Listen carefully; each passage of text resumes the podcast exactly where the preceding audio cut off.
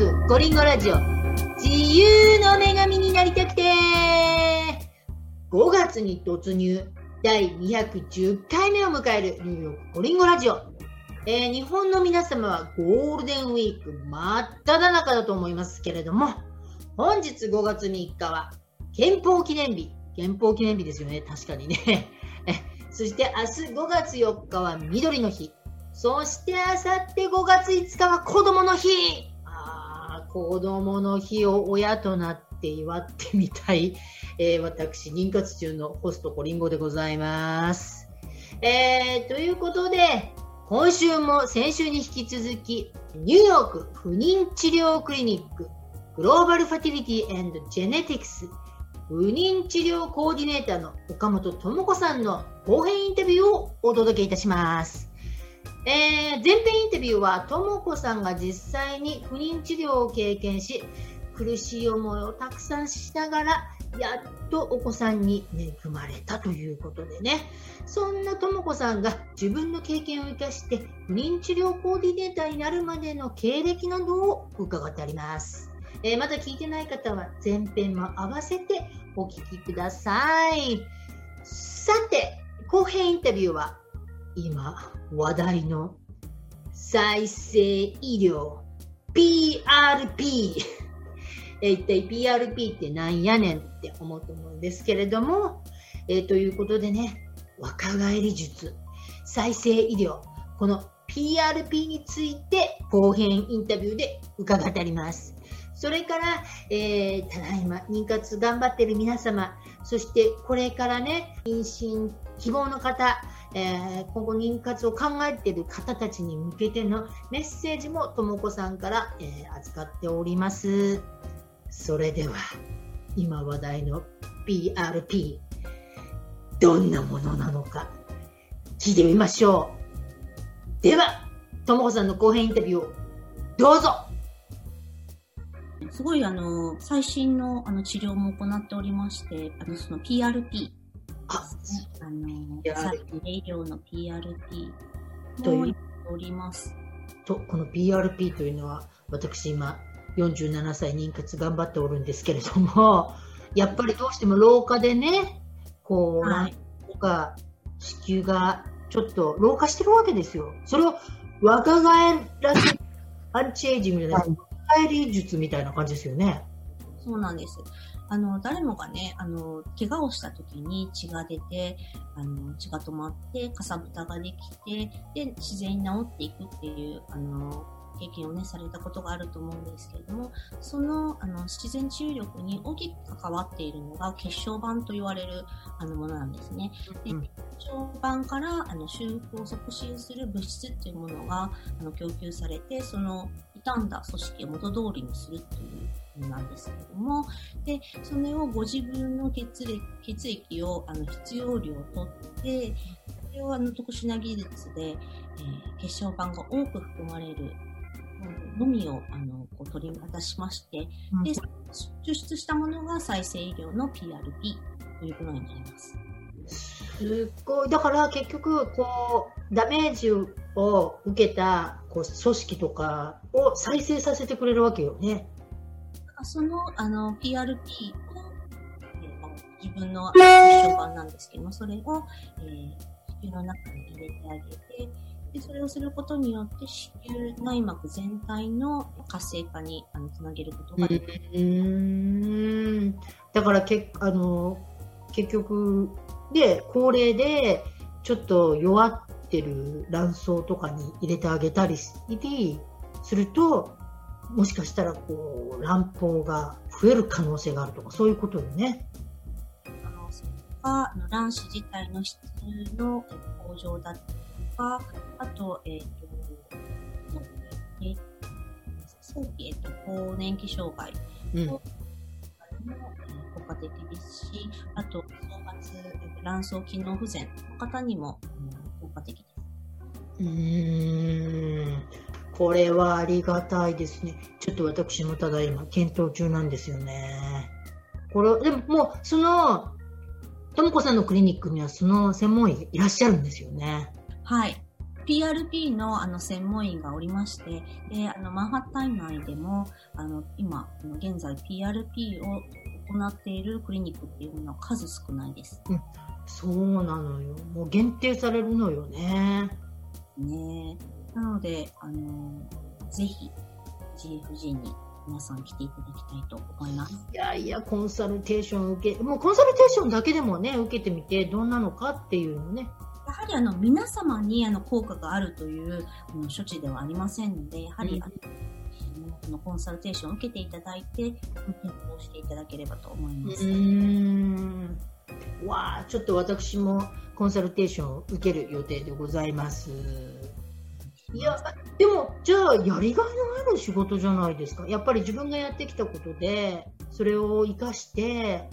誰かの役に立ってるわけじゃないですか。ぜひ、あの、20代の頃から、あの妊娠自分の妊娠力というものをあのちゃんとチェックしていただいて、将来に備えていただきたいと思います。そうなのよね。なんか若いから大丈夫。ほら、私たちはもう高齢なので、あの、年齢があって騒いでるんですけど、若い人たちは若いから大丈夫って思っちゃう人多いじゃないですか。でも意外な落とし穴でね。もし大丈夫な方でも、あのけど今、あの、えー子供欲しくないわと思っていたらですね、ぜひとも、あの、卵子凍結を、あの、ご検討いただきたいですね。で、そうすると、あの、まあ、キャリアの、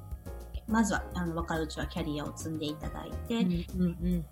パートナーの方が現れたら、あの、その時に自分のタイミングで、あの、妊娠することができますので、これ毎回あの不妊治療の専門の方に あのお話を伺うと同じことを皆さんおっしゃられます。本当に私もやっとけばよかったと思います。あの、これをすることによって、単なるこの不妊に悩むことがなくなるというわけではなくて、やっぱり女性のチョイスが広がると思うんですね。確かに確かに。なので、あの、自分の生き方のクオリティの向上にもつながると思うので、ぜひとも検討していただきたいと思います。うーん。わあ、そうか。え、今ね、じゃあ今、不妊治療コーディネーターをされて、今、1年くらいですか ?2 年くらいですか？で、えー去年の年末ぐらいからなので、始まったばっかりなんですねコーディネーター歴はね。でもなんか一緒になんか成長していけていいですよね、患者さんとね、手取り足取り。そうですね。本当になんかもう、あの、ただでさえ海外での不妊治療って大変じゃないですか。で、あの、考えなきゃいけないお金のこととかね。あと、もうわけのわかんない治療方針とか、相談する人もいない。これは日本人アシスタントさんがいてくれると、すごい助かりますね。私、一度行ったところ、あの、英語が不得意なので、あの、トランスレーターを入れてくださいって言ったんですけど、あの、大丈夫？とか言われて、何が大丈夫なんだろうと思ったんですけど、ゆっくり話すからって言われて終わったんですよ。え？結局単語がわからないのにみたいな。そうですよね。で、あの、もしね、あの、ちょっとやっぱり、あの、私、英語わかるわっていう方でも、あの、この、コンサルテーションをやった後に、私にちょっとここがわからなかったんだよっていうのを話していただいて、うんあのいただくだけでも、やはり理解度っていうものがね、全然違うと思いますので、うーん、確かに確かに。でなんか受けた後でちょっと疑問に思うことって多々あるじゃないですか。後から出てくるんですよね。ああの時聞いとけばよかったっていうの、後で思い出したりしてね。これもあの一回きりじゃなくて、私の方にあのちょっと相談していただければ、あのドクターの方にあの、ん聞いて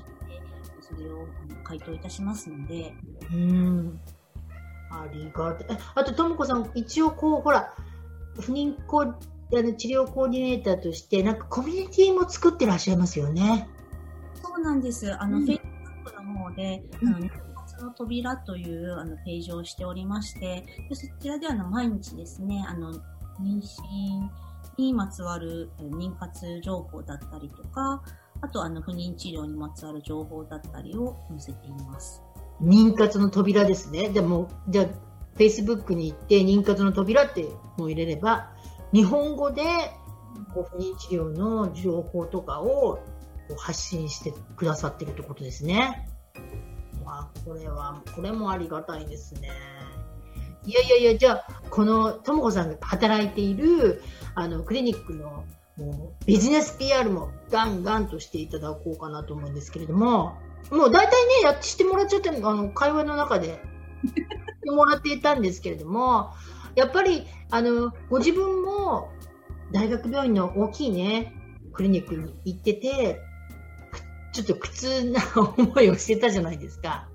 それがやっぱり解決されて、こう、患者一人一人に寄り添う、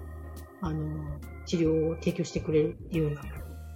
そうですね。ですかね。はい、あの、私、あの、まあ、患者として働いてる時から思ってたんですけれども、あの、コーディネーターとして働くようになってからも、よく思うんですけれども、あの、すべての医師、あと看護師、スタッフ、フロントに働く、あの、フロントデスクのもの、院長を含む全員がですね、不妊治療にあの通ってくれる患者さんのことをすごく思ってるんですね、いつも。本当患者ファーストで考えているクリニックです。これは本当自信を持って出す。これはね、もう結構大きいところに行っちゃうとね、患者セカンドぐらいの、サードぐらいになったりする してますからね、大型のところに行くとね。その割には、あの、請求書が届くのが早かったり するんですけどね。あ、そうですね。えっと、グローバルファティリティ and Genetics ですね。じゃあ、ちょっと Google してみて、何か質問があったら、ぜひぜひ、コーディネーターのともこさんに連絡していただければと思います。えー、ではともこさん、将来の夢とか、野望なんかあったら伺いたいんですけれども。はい。え、ー、と、不妊治療コーディネーターとしてですね、一組でも多い夫婦の方に赤ちゃんを抱くという夢を届けたいと思っております。はい、ものですけれども、私もあの皆様の、えー、サポートできるように一生懸命頑張っておりますので、ぜひぜひ、あの、グローバルフェテリテンジェネティクスに一度お越しください。はい。あれ、これは、あの、ほら、よくクリニックによっては年齢制限とかもあるじゃないですか。ちょっと年齢、この、この年齢以下みたいな。年齢制限はどうでしょう？ありません。年齢制限もなしでございますね。今、あの、でも、結構高齢な方いらっしゃいます？いらっしゃいますよ。もちろん。本当ですか ?47 歳、48歳あたりいらっしゃいます？いらっしゃいます。いらっしゃいますね。やっぱりな、まあ、そうよ、そう。じゃあ、年齢の制限もないということで。ません。まあ、もちろんね、やっぱ年齢が上がってくると、子宮のあの環境はどんどん、あの、ね、衰えてきますもんね。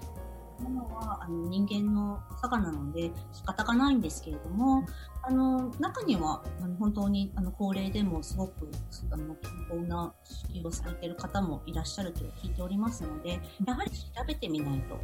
わからないと。うんうん、あとね、あの言いたか言いたいことが一つあるんですけれども、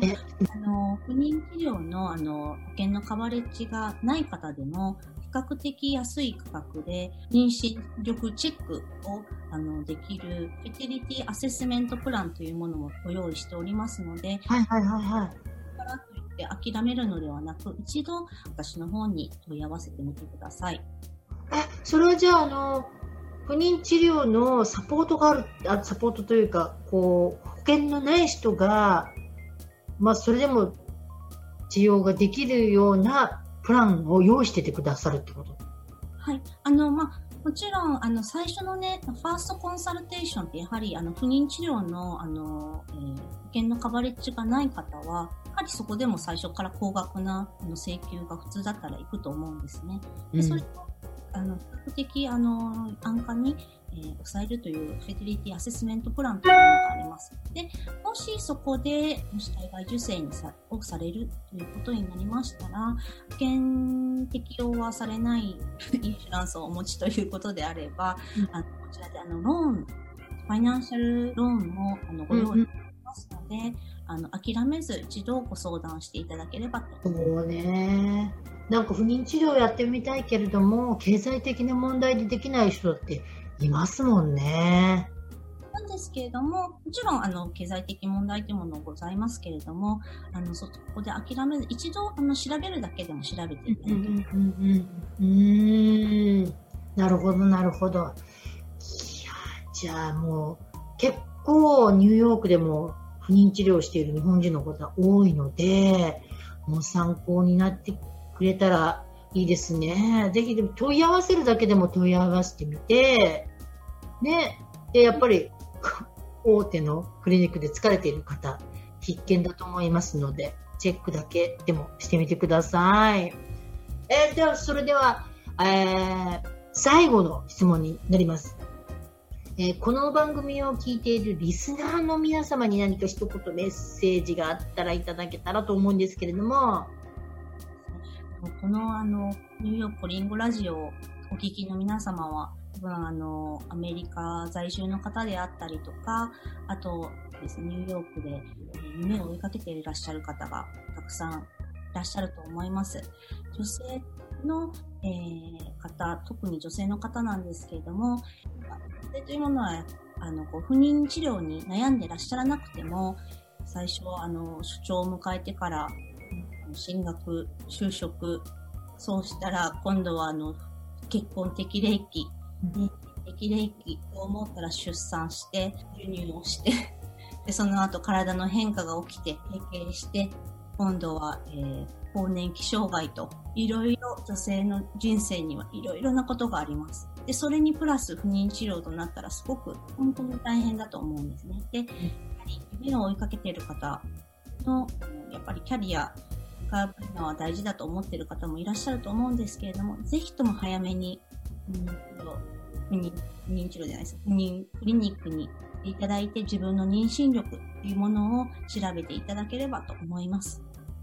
本当もう調べて知っておくだけでも違いますからね。